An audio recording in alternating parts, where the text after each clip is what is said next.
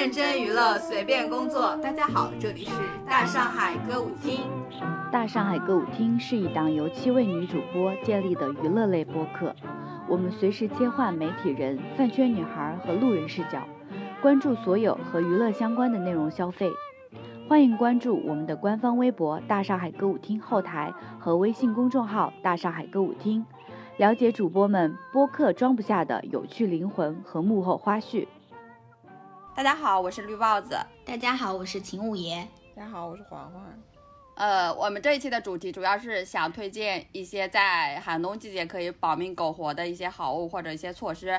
因为我们大上海厅内的大部分主播都生活在没有暖气的包邮区，所以一旦到了冬季，就需要集思广益，挺过寒冬。那我们就废话不多说，马上开始吧。就是因为没有暖气，所以空间就会很暖。我们呃很冷，然后我们从那个能空间制暖的东西开始说起吗。先说一下小家电。我前两天斥巨资，对我来说是巨资啊，买了一个取暖器，是一个网红款的。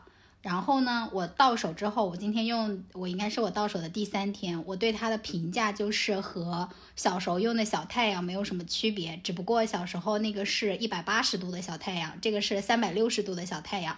然后这个可以用呃遥控器去控制它，其他的我感觉没有什么特别的区别，但是就是它。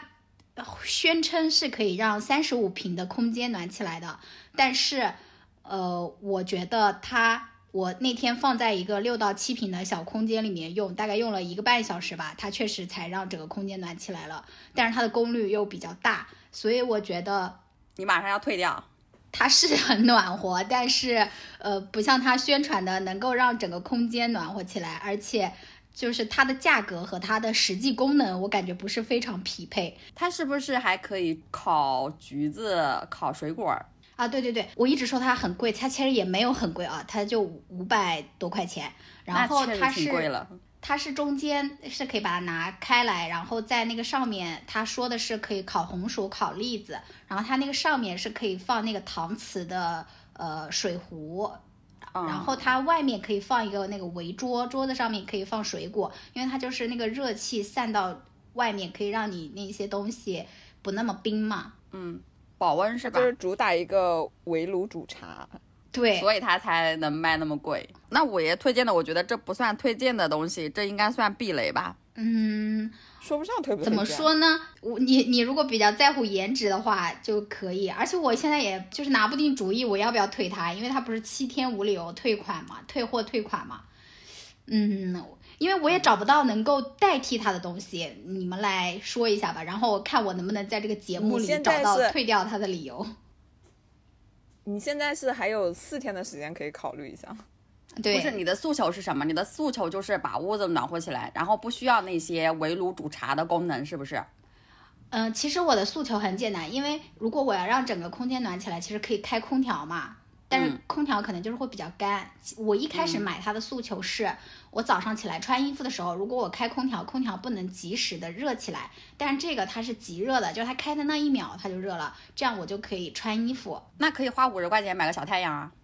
但小太阳不好看呀，我就是希望又好看又能满足我的需求。呃，我觉得应该有那种好看版的小太阳嘛。然后我想推荐一个，我觉得特别实用，然后也颜值也不是很丑的一个小家电，就是可以加热的七角线。它虽然挺大的，但是它很轻，就是比较好搬。然后它也是能起到那种让一个不是很大的空间瞬呃也不是瞬间嘛，就是暖和起来的一个作用。然后它也不是像小太阳那样，就是那一块发热，它是从下到上发热的，然后就是可以让你的那个屋子暖和起来，也不是很干。那它可以满足穿衣服那个需求吗？就是你早上开一下，然后它就可以暖和起来。因为你知道工作日的早上争分夺秒，你可以把它放在你的床边，然后你遥控器把它打开，然后你就可以坐在床上，就是坐在离它近一点的地方穿衣服。我有发言权，因为这个。踢脚线我已经用了两三年了，对。然后前几年我都有跟大家推荐，但是当当时大家都有各自的那个取暖器，所以只有绿帽子购入了。因为我是那种闹钟响了我不会，我没办法立刻起床的人，所以我一般是闹钟响了之后我就遥遥控器打开它，然后再赖床个几分钟，然后这个空间就已经暖和了。就可以直接开始穿衣服了。我我冬天一直是这么过的，嗯，而且这个踢脚线还是以前我在那个八组做功课之后买的。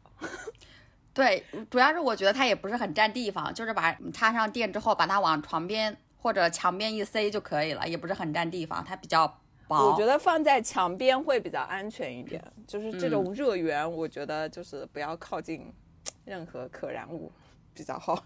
但是我觉得它的热源是比那个小太阳的热源要安全的，因为小太阳的热源它是局部会极热，你如果靠近它的话，你有时候会觉得皮肤会发烫的。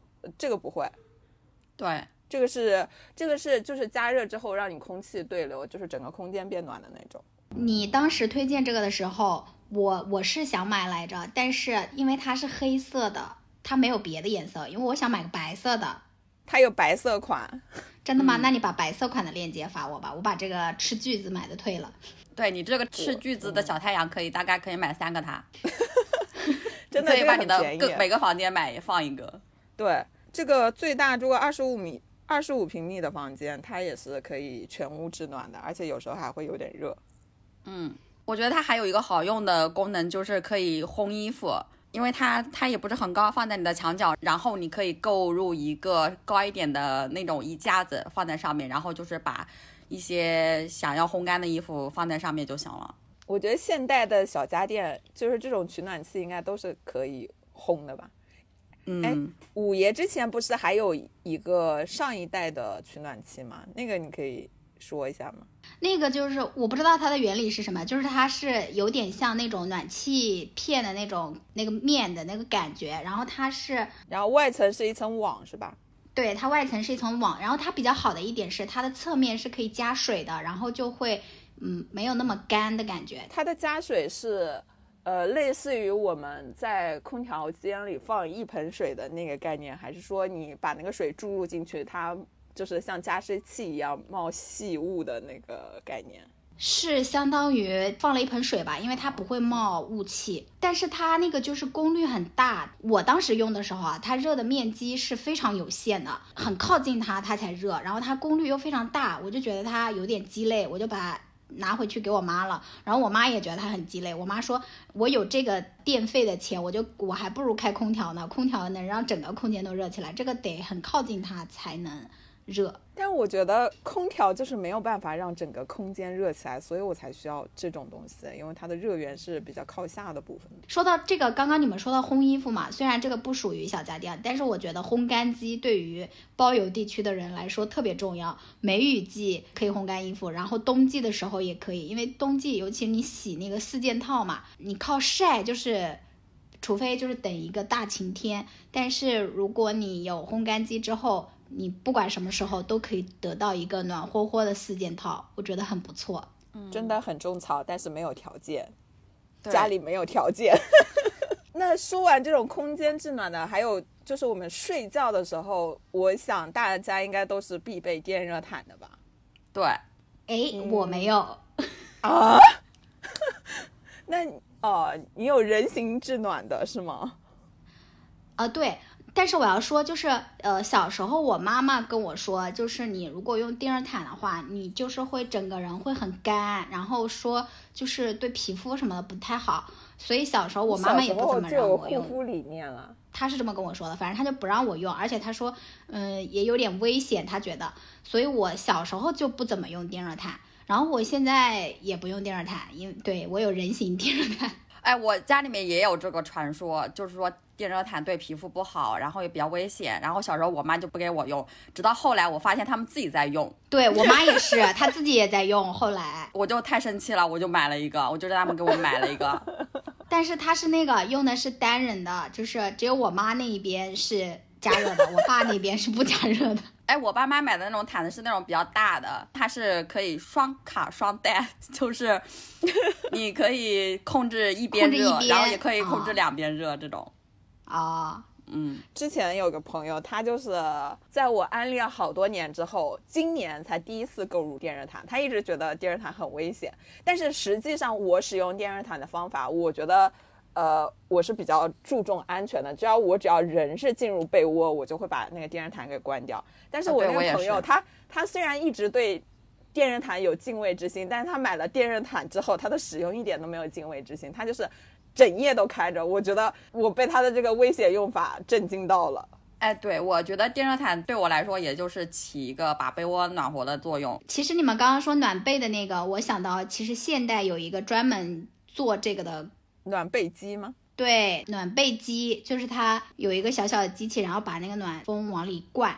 但是那个得有额外的操作啊，我觉得很麻烦。有人写在这里面写到一个升级版的电热毯，叫电水毯。啊、对，是我写的，也我也是前些天才得到了这个概念，说是那种毯子里面是灌了可能是专用的水，插上电之后是通过那个水温加热的那种毯子，不像我们平时的电热毯那么干。哦，我去我去看过一下它的介绍，其实它也是一个跟电热毯差不多的大小，然后当电热毯里面弯弯曲曲的铺满那个电电阻丝电线的时候，对电阻丝的时候，它的那个位置都是一些水管，很细小的水管，然后它的加热的工具呢是外置的。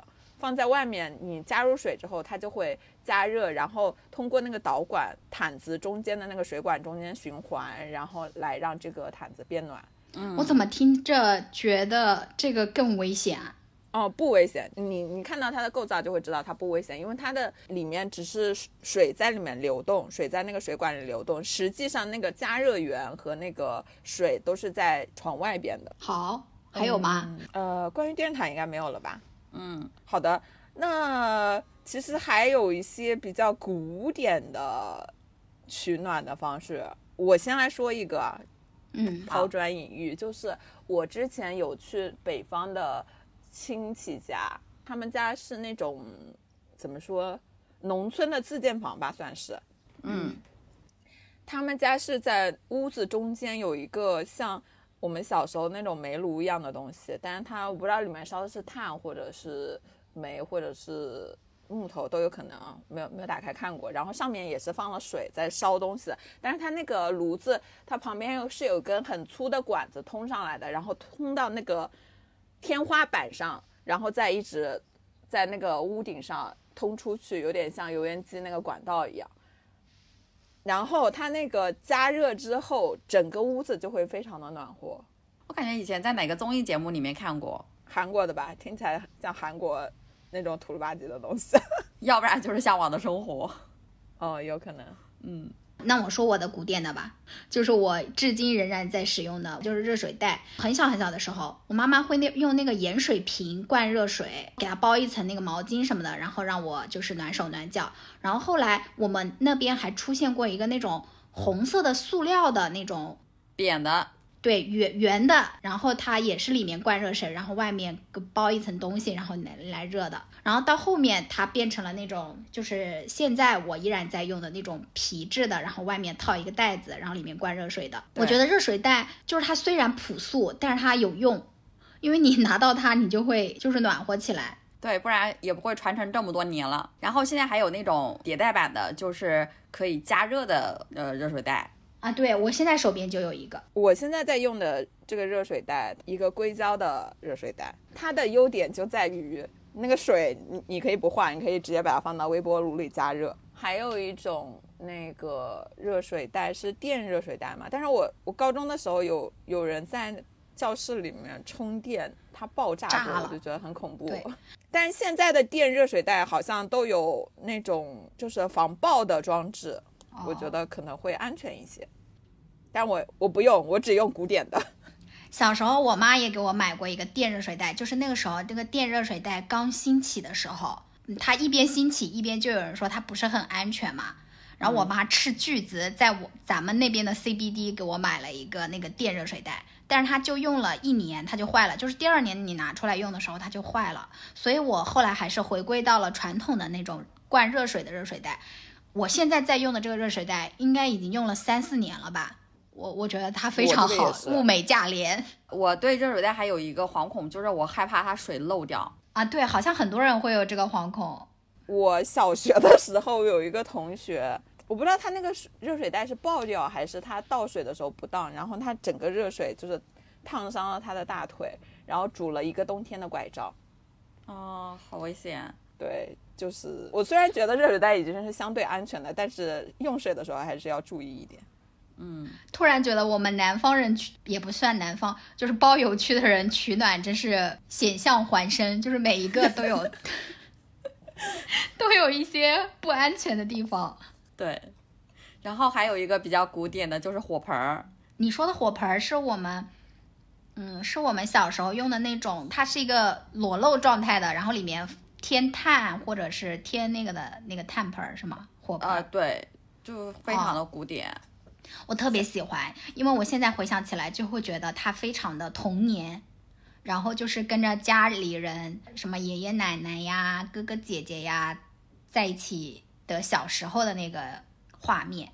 对，小时候还会把那个栗子放在里面烤。对，还有红薯。说到这个，我想到我奶奶的的标配，就是它有一个泥炉，然后那个泥炉里面就会把那个火盆里面的那个炭给它往那个泥炉里面放，然后它就提着那个小泥炉，它也是很暖的。你们的奶奶用过吗？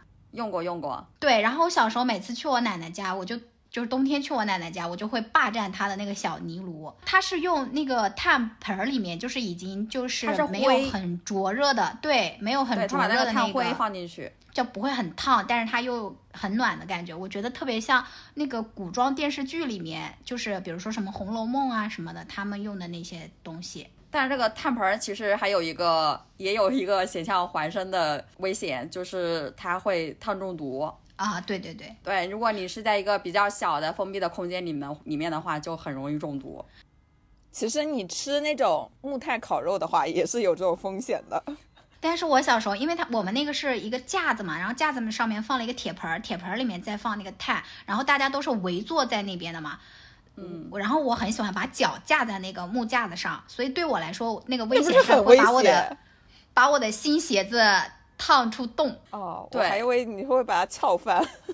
翻好像也会有人翻过，但是很少。啊哦，我想到了上面小家电有一个漏说的，就是跟你们说的这个火盆还是什么东西有点类似的，就是火桶。火桶，火筒是火什么筒是我整个学生就是中小学的读书必备伴侣，冬季。就是火桶，它是一个筐，一个盆。哦，我我知道了。然后底下加热的，它就是它的功率其实很小，发热是靠你把脚放进去，然后盖一床被子或者什么保暖的东西，毯子对，然后把那个温度留在那里的。但是因为人是就是冬天的时候最冷的其实就是脚脚对，然后你那个只要是腿在那边发热了，其实你全身都是暖和的。所以它是一个很很高效、低耗电的一个保暖。但是你小时候用的时候，你不会觉得它忽冷忽热的嘛？因为它是到了一个温度之后，它就会自己断开，然后过了一会儿它又加热。然后小时候我们不都是把它放在那个书桌下下面，然后把脚放进去，然后盖个毯子，然后就开始写字嘛。然后它经常就是忽冷忽热的，你写着写着字儿，突然就觉得哦脚好凉，原来它已经断电了。然后过一会儿它慢慢的缓过来，又好烫。对，我觉得它很难掌握那个平衡。如果你温度调得太低的话，就会觉得不那么暖和；温度调的稍微高一点，又很容易有点烫。然后我们家用的那个呢，还是好多年前买的，我每年冬天还会回去用。它的那个开关和温度调节都是在那个下面，所以你得弯腰下去调节。我不知道现在现在的版本有没有说你用遥控器就可以调节的，我 发现很多人都没有见过电火筒这个事情，但是它真的很地域性是吧？对我每次说湖南省什么东西，白玫瑰都会出来说我们湖北也有啊，比如这个火筒，他就觉得是他们那边的。其实我们那儿也有，但是我不觉得是我们那边的，就是可能这是我们这些极寒的不南不北的地方都会有的一个传统艺能。主要我觉得这个东西好用嘛，但是它会把人困在一个地方。比方说你是的过年的时候回家，你坐在沙发上面看电视，你把脚放在里面，你就很难起来。然后我妈喊我干个什么，我就很 很起不来，然后我爸就会生气。那我我妈如果喊我干个什么，我起不来，我爸就会去干了。而且小时候用它来写字儿嘛，你的下半身是很暖和的，但是你的手是很冷的。小时候也哦没有那个什么加热桌垫那些东西，所以，所以我小时候经常就是在上面写着写着字儿，然后就会把我的手从我的那个毯子里面掀开，然后把它就是放进去暖一会儿，然后再出来写字儿。嗯，以上的都讨论完了，还有没有一些其他的需要补充的？那我要再推荐一个，你们肯定要说没有条件，就是我觉得冬天加热马桶垫非常非常非常好用。对，因为当时我哥哥他们不是就是去年的时候，他们换房子就是重新装修嘛，我有两两三个哥哥都都有这个需求，然后他们就问我装修的过程的，他说你比较年轻，你们装修的时候有没有什么就是特别好用的东西？然后我就跟他们说什么都可以不用，但是加热马桶一定买一个，就是冬天的时候就会特别的有幸福感。那我要说什么才能跟你这个抗衡一下呢？但我没有，我我想到我之前看到一个帖子，他说，嗯，那人问冬天除了电热毯之外有什么暖被窝的方法，然后有个人说，如果有只小猫咪待在你脚边的话，哇，啊想想就很幸福。是的，楼主就说他一开始因为没有养过猫，所以没感觉，但是后来去他朋友家，那个猫就陪着他睡了一晚上，感觉真的很暖和。我被种草到了，现在就去朋友家睡一下。你说小猫咪，我想到了一个平替，就是我爸的胳肢窝。啊，对对对对对对对。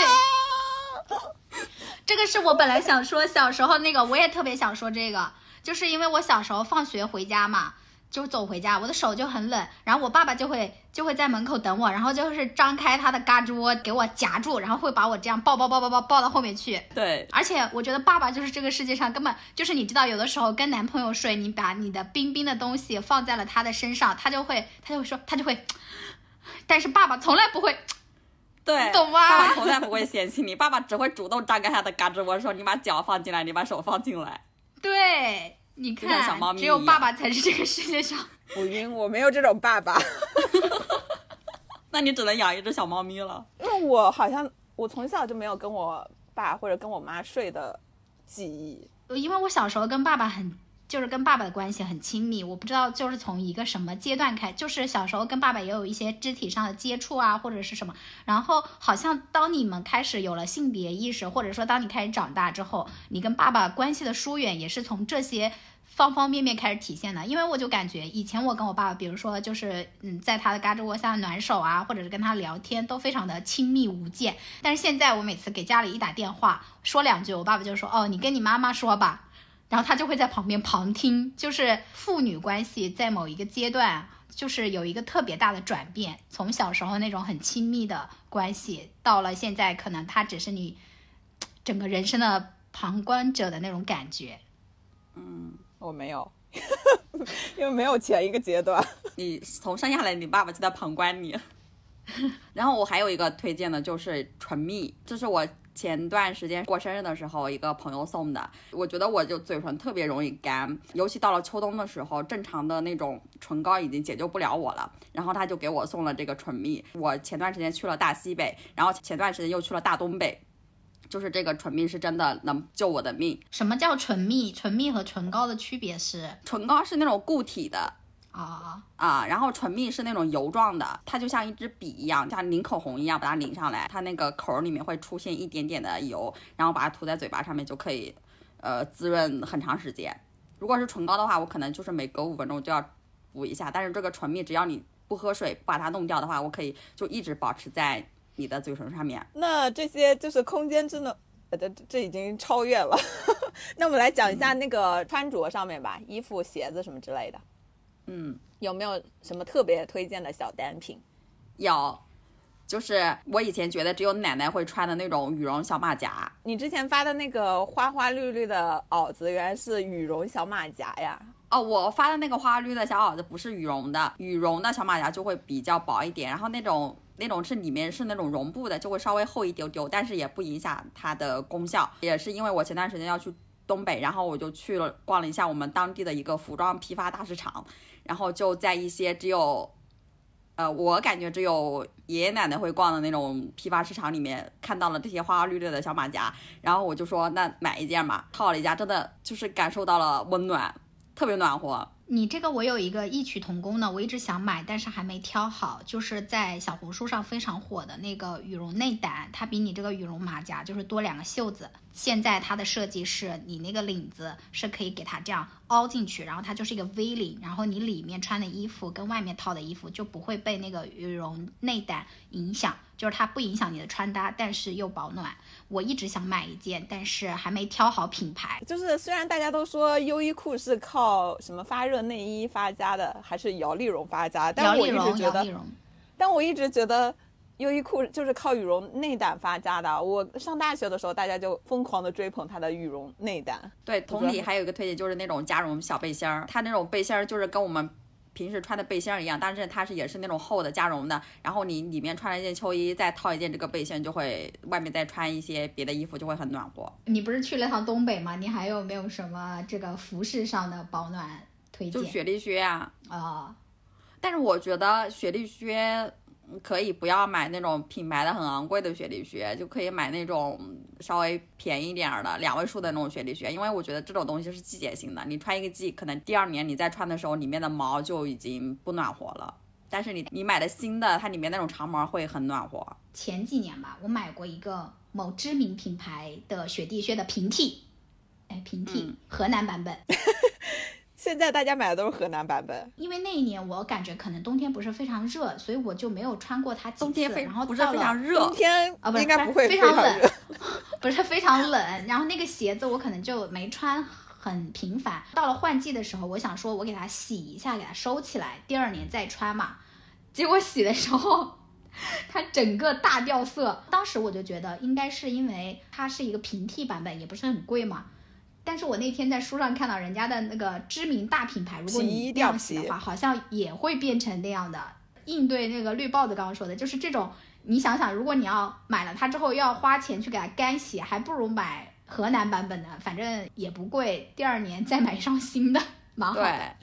我觉得现在大家都是买河南版本的，因为它每年都会可能有款式上的推陈出新，就可能会买一个新款的。而且我有一双雪地靴啊，我买了已经，我感觉已经五六七八年了，但它依然很好，而且它的样式也没有过时，是也是一个淘宝网红店以文案著称的那家店早年前买的，步履不停。我就觉得它啊，对对对，虽然我现在不买了，但是我就觉得还是蛮良心的，因为它就是现在穿依然是暖和的。对我还有一个推荐，就是应该大家应该。嗯，人手都一件的就是长毛家居服。等一下，现在就穿。我不知道。等一下，等一下，我看到你，你有提名长毛拖鞋和长毛家居服。首先，我也不知道什么叫长毛。长毛，长毛就毛茸茸的，然后那个毛稍微长一点点。你先说，我给你发一下我理解的长毛。啊，行。我理解的长毛是皮草的那个长毛。哦，比那个毛稍微短一点，就是像泰迪熊的那个毛。呃，但是又比珊瑚绒的毛长一点。我理解它叫长毛，我不知道它学名叫什么。就是很多那种造型都是做那种卡通版的，像那袍子一样，但是有个大帽子，出去拿个快递送扔个垃圾，然后一套就行了，就很暖和。你的家居服提提醒到我有两个单品可以推荐，一个是我的家居服是也是去年还是前年被那个湖南人营销到的湖南省服。但是，对，但是湖南省服不是很多的样式都比较古典嘛，就不太好看。我经过一番研究，发现湖南省服它的特点是它是夹棉的，所以你只要搜那种可爱版本的家居服，然后加上夹棉的关键词，如果你不确定的话，你就去问客服。这样买到的家居服就是可以在我们在老家，我在老家就是穿的那个湖南省服，我觉得够用一件。嗯，那你把链接发出来，等一下。好的。另外有个，因为我买了十几年了，现在一直在用，找不到链接了。以前我们一起住的时候应该知道，是一个毯子，它是有几个暗扣，就是你把它按上的话，它就会变成一个斗篷。我觉得它是一个冬天非常实用的一个毯子。我当时觉得它特别好。对，你可以行动的时候，你可以把它穿上；当你坐在沙发上的时候，你就把扣子解开，变成一个毯子，把自己裹住。我在我在公司有一个平替，是我们公司发的，它也是有四个暗扣，就是你给它披在身上之后，你把你胳膊那两那两个位置这样按起来，这样的话你的手就可以撑出来，但是但是它比较薄，我想应该有那种厚一点点的版本，但是在办公室用就还不错嘛，就是那种有暗扣的毯子，我觉得非常实用。你这个让我想到我前段时间看书上推荐的一款带袖子的被子。我不知道你们能不能想象到，因为我们平时如果躺在床上看书的话，以前好像在八组流行过，哦，是吗？我觉得这个挺实用的。如果你躺在床上看书的话，或者玩手机的话，你就需要把手伸出来，但是手伸出来又会很冷，就就是需要这种带袖子的被子，就可以让你的两胳膊比较暖和。说到这个被子，我冬天特别不喜欢，就是在被子里坐着，然后玩手机或者看书什么的。我就是要么开取暖的措施，在沙发上或者是在。反正椅子上坐着这样看，因为就是在床上坐着，然后我就觉觉得整个那个肩颈啊、腰啊都特别不舒服，而且是的，就是如果你玩手机的话嘛，就是你的脸会很冷。因为我最近疯狂在逛那个豆瓣的怕冷惊人穿衣互助协会这个小组，然后里面就有一个楼主说，他睡觉的时候鼻子特别冷，他就买了一个罩鼻子的类似于口罩的东西。鼻罩真的很冷啊！你们鼻子不冷吗？我不冷。我啊！可是我鼻子真的很冷。那个跨年的时候，我跟你睡的时候，我想让你感受一下我鼻尖的温度，就是那种像 那个上面可以放一个冰雕一样的那个冰，就感觉全身的冷气都集中在了鼻头。我回头感受一下。呃，然后我还有一个推荐，但是但是你没有它其实也行的东西，就是烘鞋器。哦。但是我觉得有了它，你出门的时候那个幸福感就很高。我妈很爱用这个，嗯，我爸爸好像也挺喜欢用的。我就出门前烘一下，然后就是踩着一团暖和和的东西出去，我就很开心。但是我有时候懒了就不用它，也是可以出门的，就是这可有可无的一个东西。哦，那我们还有一些就是比较细分的领域。比如说，我最近买了一个那个洞洞鞋内胆，因为我不想买一个棉拖鞋，我每年那棉拖鞋穿到后面就觉得很脏，就扔掉了。然后我今年就买了个洞洞鞋内胆，但是但是我没办法测评，因为它还没到。原来这是你写的呀？什么叫洞洞鞋内胆啊？它是一个袜子吗？还是？它不是一个袜子，它是一个鞋套。因为洞洞。对，它是一个就是在洞洞鞋内部制造出一个棉拖鞋的感感觉的东西，因为我觉得棉拖鞋的那个脚感其实跟洞洞鞋也差不多，但是洞洞鞋就是我一年四季可以穿，就是把洞门延续到冬天。哦，就是你把它套在袜子，呃，套在鞋上是吗？对，它就是在鞋上固定住，然后啊，我以为是在鞋子里面。对啊，套在鞋子里面，让这个洞洞鞋从一个羊拖变成一个。毛拖，嗯，懂了，好神奇，回头测评吧。然后我想推荐一个，就是那种羊毛的小腿袜，这个也是在东北保我命的一个装备，就是那种很长的袜子，但是它很厚。你知道我之前在书上看到这个，我就觉得很扯，因为我觉得你冬天就穿的衣服很多，或者它它会滑嘛，它会滑下去，我就觉得不好。然后我的同事他就特别爱穿。这类型的衣服，他是那个很爱穿那个 J.K. 的裙子呀，或者是什么的，反正他就很爱光腿神器和小腿袜这种东西。然后我那天就表达了这个我对这个东西的质疑，我说那你为什么不直接穿打底裤呢？打底裤还能把你大腿的那一节就是给暖和住。他说一有的打底裤它会掉裆，这确实是打底裤的痛点。二呢，他说不管任何打底裤，它都会勒你的那个脚掌心，因为你从上面给它穿上去的嘛，就是那个打底裤紧的话，它会勒你的那个脚掌。但是这个小腿袜，它就是进可攻，退可守，反正他就说服了我，我就觉得它确实好像蛮不错的。我买了三双小腿袜，自从我开始进入棒针领域之后，我就发现原来毛线跟毛线之间是有区别的，因为我自己织了一双羊毛袜。嗯，然后就觉得特别暖和，所以我买袜子的时候就要看它的羊毛成分，然后我买的那个羊毛成分是百分之，呃五十以上的，我觉得就是穿的时候经常会觉得有点热。嗯，对，比如我秋天的时候考虑穿搭穿的那种小腿袜或者过膝袜，它要柔软很多，就是不会让你的那个。腿有那种绷住的感觉，嗯，就是纯保暖的领域。我还想到一个我没有买过，但是很多人都穿的那种鲨鱼裤，你们知道吗？哦，我知道这个名字，是不是以前那个直播间会在里面塞下两室一厅的那个那个裤子，是不是叫鲨鱼裤？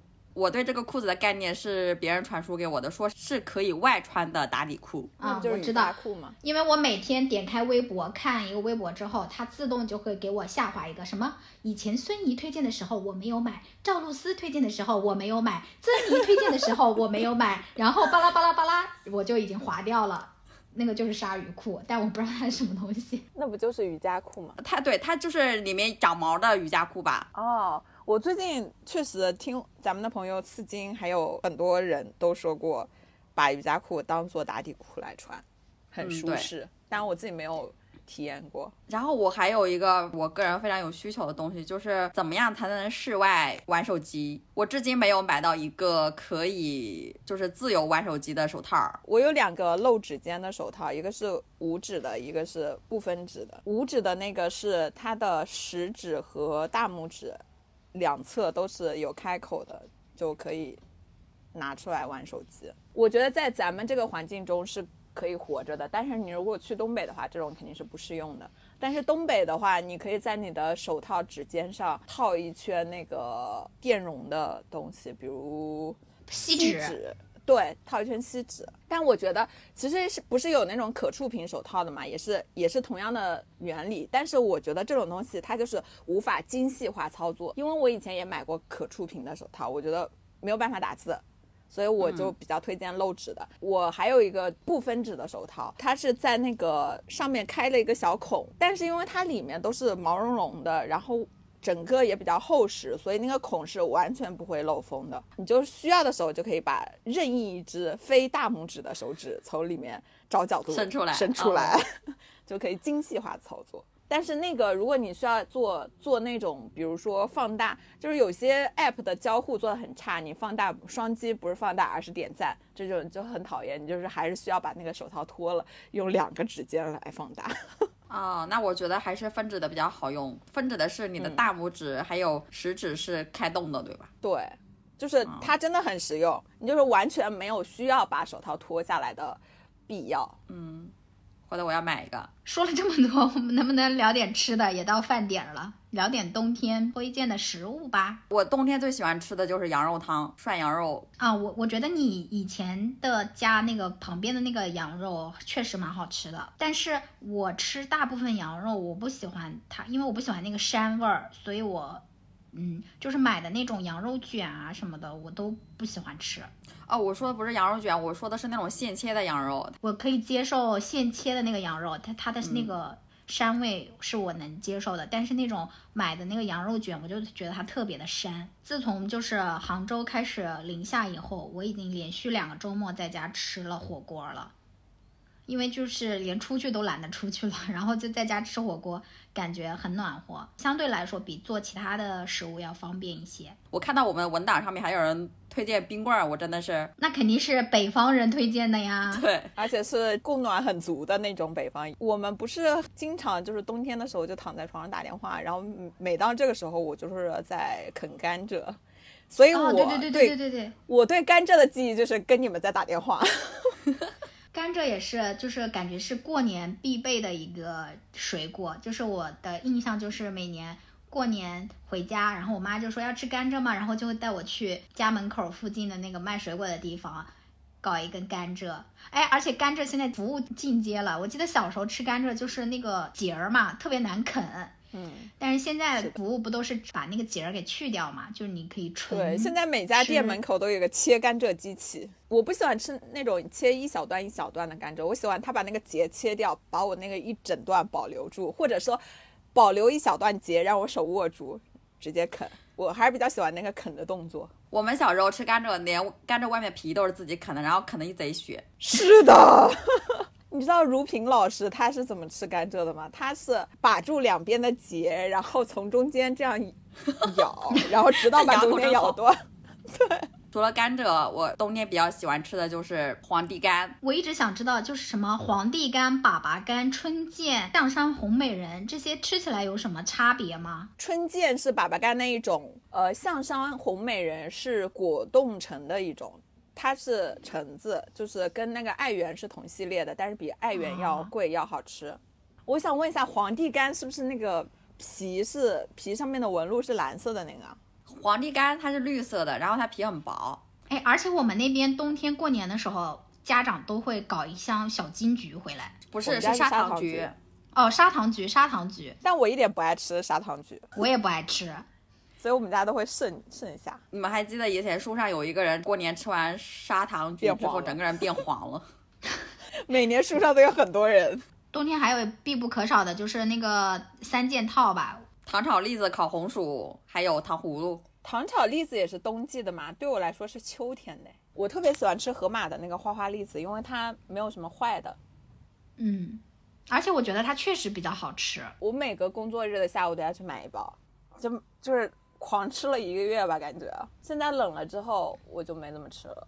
说糖葫芦，我前几天去东北玩，然后在哈尔滨零下二十多度的街头买了一串糖葫芦，好好吃，就颠覆了我对糖葫芦的认知。冰淇淋糖葫芦，对，但是你要到室内暖和的时候，等它融化一下才能吃，不然就梆硬啃不动的那种。稍微化了一点点之后，它吃起来就像冰淇淋一样，真的特别好吃。后来到了延吉，我就想说再吃一串东北的糖葫芦，在延吉吃的糖葫芦就没有哈尔滨的好吃，因为延吉只有零下十几度。我觉得这种这种东西，你就必须在零下。二十度、二呃三十度这种天气下才能产出来的东西，这真的是东北呃哈尔滨特产。东北的朋友说，他们冬天的时候就会把所有的食物都放在窗外，然后再拿进来吃，就变成冰淇淋的质感。嗯，冬天去哈尔滨就一定要吃冰糖葫芦。其实说到这个吃的，我觉得我们那边的那个锅仔非常适合冬天吃，就是什么东西都搞一个锅子，就是下面用酒精炉给它加热嘛，然后上面可能是牛肉啊、红烧肉啊什么那些，我觉得那个特别适合冬天吃。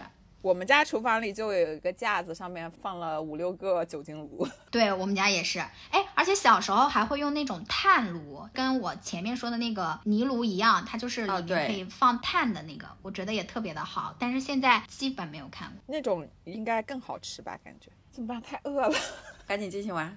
我看一下。那结束吧。等一下，要讲一下那个有没有特别没用的？有没有你们见过特别离谱或者特别没用的那种冬季的保暖的东西？我来首推空调，虽然很多人说空调很有用，但是我觉得空调一点用都没有。我觉得新有用的。新空调是有用的，因为空调它它的那个热气它是会停留在上面，然后冬天的那个冷空气，冷空气的质量是比那个热气的质量要重的，它就会沉在下面。我就是觉得只会上半身暖和，但是啊我的下肢还是会冷，所以我觉得对的这就是我对空调不满意的地方啊！你们又认同了，太好了，然后还有一个我觉得特别不好用的就是电动的泡脚盆儿。我也觉得。对，我也觉得这个泡脚盆儿它里面的构造很复杂，就很难清洗，然后基本上买回来都会被闲置。是的，我就闲置了。不管你放在哪儿，它很碍事儿。啊，对，很占地方。对，我有一个跟这个异曲同工，是我同事买的，我没买。他买了一个可以折叠的泡澡盆儿，泡澡盆，它是一个浴缸，但是它是可折叠的那种。他上次买的时候，我就质疑他嘛，我说浴缸最大的那个就是你泡澡的时候，你可以躺在里面看电视什么的，然后你整个人肯定是要这样半躺着下去的。我说你那种折叠的，它会不会就是你一躺，它整个就塌了，对吧？但是他说没有，他用了好几次，他说幸福感是很高的，但是我一直没买，因为我担心它是个大件儿。虽然他说它能折叠吧，我就感觉就是听起来很鸡肋，但是他说很有用。那他那个筹备工作就是把它展开，然后弄水，洗完之后又要清洁，把它折叠，我感觉是个很巨大的工程啊。是的，让我想起了以前前些年有流行过一个折叠的叫什么桑拿，就是它是一个空间，然后里面。我不知道怎么搞雾气啊，反正总之它的形状一个方形的容器里面，你的脑袋露出来，哦，我看过，我看过。哦，想到了。我觉得还有一个就是冬天蛮好的，就是找个班儿上。就是每次别人说我想辞职的时候，如果是在冬季的话，都会说忍哎忍吧。夏天也是。还有一个我觉得比较离谱，但是我没有实践过的，就是我家一个亲戚跟我说，你冬天的时候穿那种夏天的薄丝袜，说那个比厚的袜子保暖多了。这个杜飞也说过，你的好几个亲戚都说过。对，我最近就是我疯狂的刷那种保暖的帖子，然后有一个就让我非常种草的，就是湖南的沈桌。哎，这期太营销湖南了，但是我也是被他们营销到了。叫烤火桌，它是一个桌子中间放那个鸟笼的取暖器，然后旁边有一圈都是搁脚的地方，然后桌板上面盖了一个厚被子，或者他们那个你买那个烤火桌的话会配套的那个暖桌被，但是我觉得那种配套的都极丑，但是它这个形式我觉得。非常好，因为它的原理我觉得跟那个烤火桶有点相似，但是它的那个就是上面会有一个桌面，可以让你在上面工作、学习或者做任何东西。你说是湖南人的那个过冬神器，白玫瑰写的是农村过冬神器。白玫瑰内心想说，为什么又不带我们湖北玩？对，他写的这个我觉得特别种草，他就说那个我不知道它是什么构造啊，但是他说那个夹层里面可以放豆腐、猪肝炕着吃，我想象不出来。白玫瑰跟我说过，它这个桌子它是一个折叠的桌子加一床小被子，也是跟那个我看的那个暖烤火桌是一样的。我觉得它很好的地方就是冬天结束之后，你可以把它收纳起来，其实也不是很占地方。我来念一下白玫瑰的投稿啊，他说一个折叠桌加一床小被子，就是我们湖北人的过冬必备了。桌子里面可以放火盆，也可以用插电的取暖器，非常暖和。用火盆的话，晚上睡觉前可以把没干的衣服挂进去，或者在夹层可以放一些豆腐。猪肝炕着吃非常实用。我看的那个那些淘宝的链接里面，它是有一个有一层小抽屉的，那个抽屉是网格状的，你可以把衣服挂在上面，或者说你你要像这样把豆腐什么的炕着吃，也可以就是把你的盘子等容器放进去烤着吃，我觉得应该都是可以的。然后他接着说，桌面还可以反过来当牌桌打麻将，就是如果你是一个方形的桌面的话，你就可以打麻将了。玩玩扑克非常丝滑，一般定制的桌布还会有口袋，给大家打牌的时候放钱。不得不感叹劳动人民的智慧，价格应该在一二百可以搞定。反正我我老家家家户户都有，去人家家里串门就是感受各家暖桌桌布风格审美的体验，蛮有意思的。不说了，想回家的心此刻达到了巅峰。呃我想问一下，这这种桌子它是不是只能容纳四个人呀？不是，它是有很多尺寸的。如果你要打麻将的话，你方形的话就只能四个角四个人，然后它还有更大尺寸的，呃，比如你们家有四个人，你就买一个能容纳你们四个人的，比如一米二、一米五、一米六或者两米的都是有的。哦就是它这个原理是桌子里面放火盆或者取暖器嘛，可是取暖器它不是不能覆盖的吗？它是一个小屋子的概念了，而不而不是你把那个热源直接跟它接触，你懂吗？然后雪姨的雪姨的投稿是就是特别的凡尔赛，其实没有什么特你嗯那个那个绿帽子来念吧。我觉得雪姨的对我们来说不用念，就是没有条件。对，就是我们最想要的东西。暖气。对，然后下面有一个人说跟雪姨有深度共鸣的，应该也是个北方人，有暖气。那是谁呢？那就是老袁了。但是雪姨说了一个，就是在有暖气的室内可以有舒适的方式，就是可以把湿毛巾放在暖气片上面，或者地上放一盆水，或者是打湿窗帘，增加屋内的湿度。我觉得打湿窗帘这个很有用，就是夏天其实也可以践行一下。嗯，对我上次去甘肃，然后这次去东北，我都是把那个酒店的毛巾打湿，然后挂在我的那个床头上面。我说其实南方现在也有蛮多人就是自主装地暖装地暖了，但是因为不是集中供暖嘛，所以那个费用很贵。嗯，那大家冬天有什么好吃、好玩、好用的东西，也可以在评论区跟我们一起分享一下。对，我觉得特别是我们这种南不南北不北的人民，就是特别需要大家集思广益，把这个寒冬挺过去。那行，好的那我们那就这样今天就好的，这样啦，拜拜大家都去吃饭了，祝大拜拜家温暖。拜拜。过冬。 그대여 아무 걱정하지 말아요 우리 함께 노래합시다 그대 아픈 기억들 모두 그대여 그대 가슴에 깊이 묻어버리고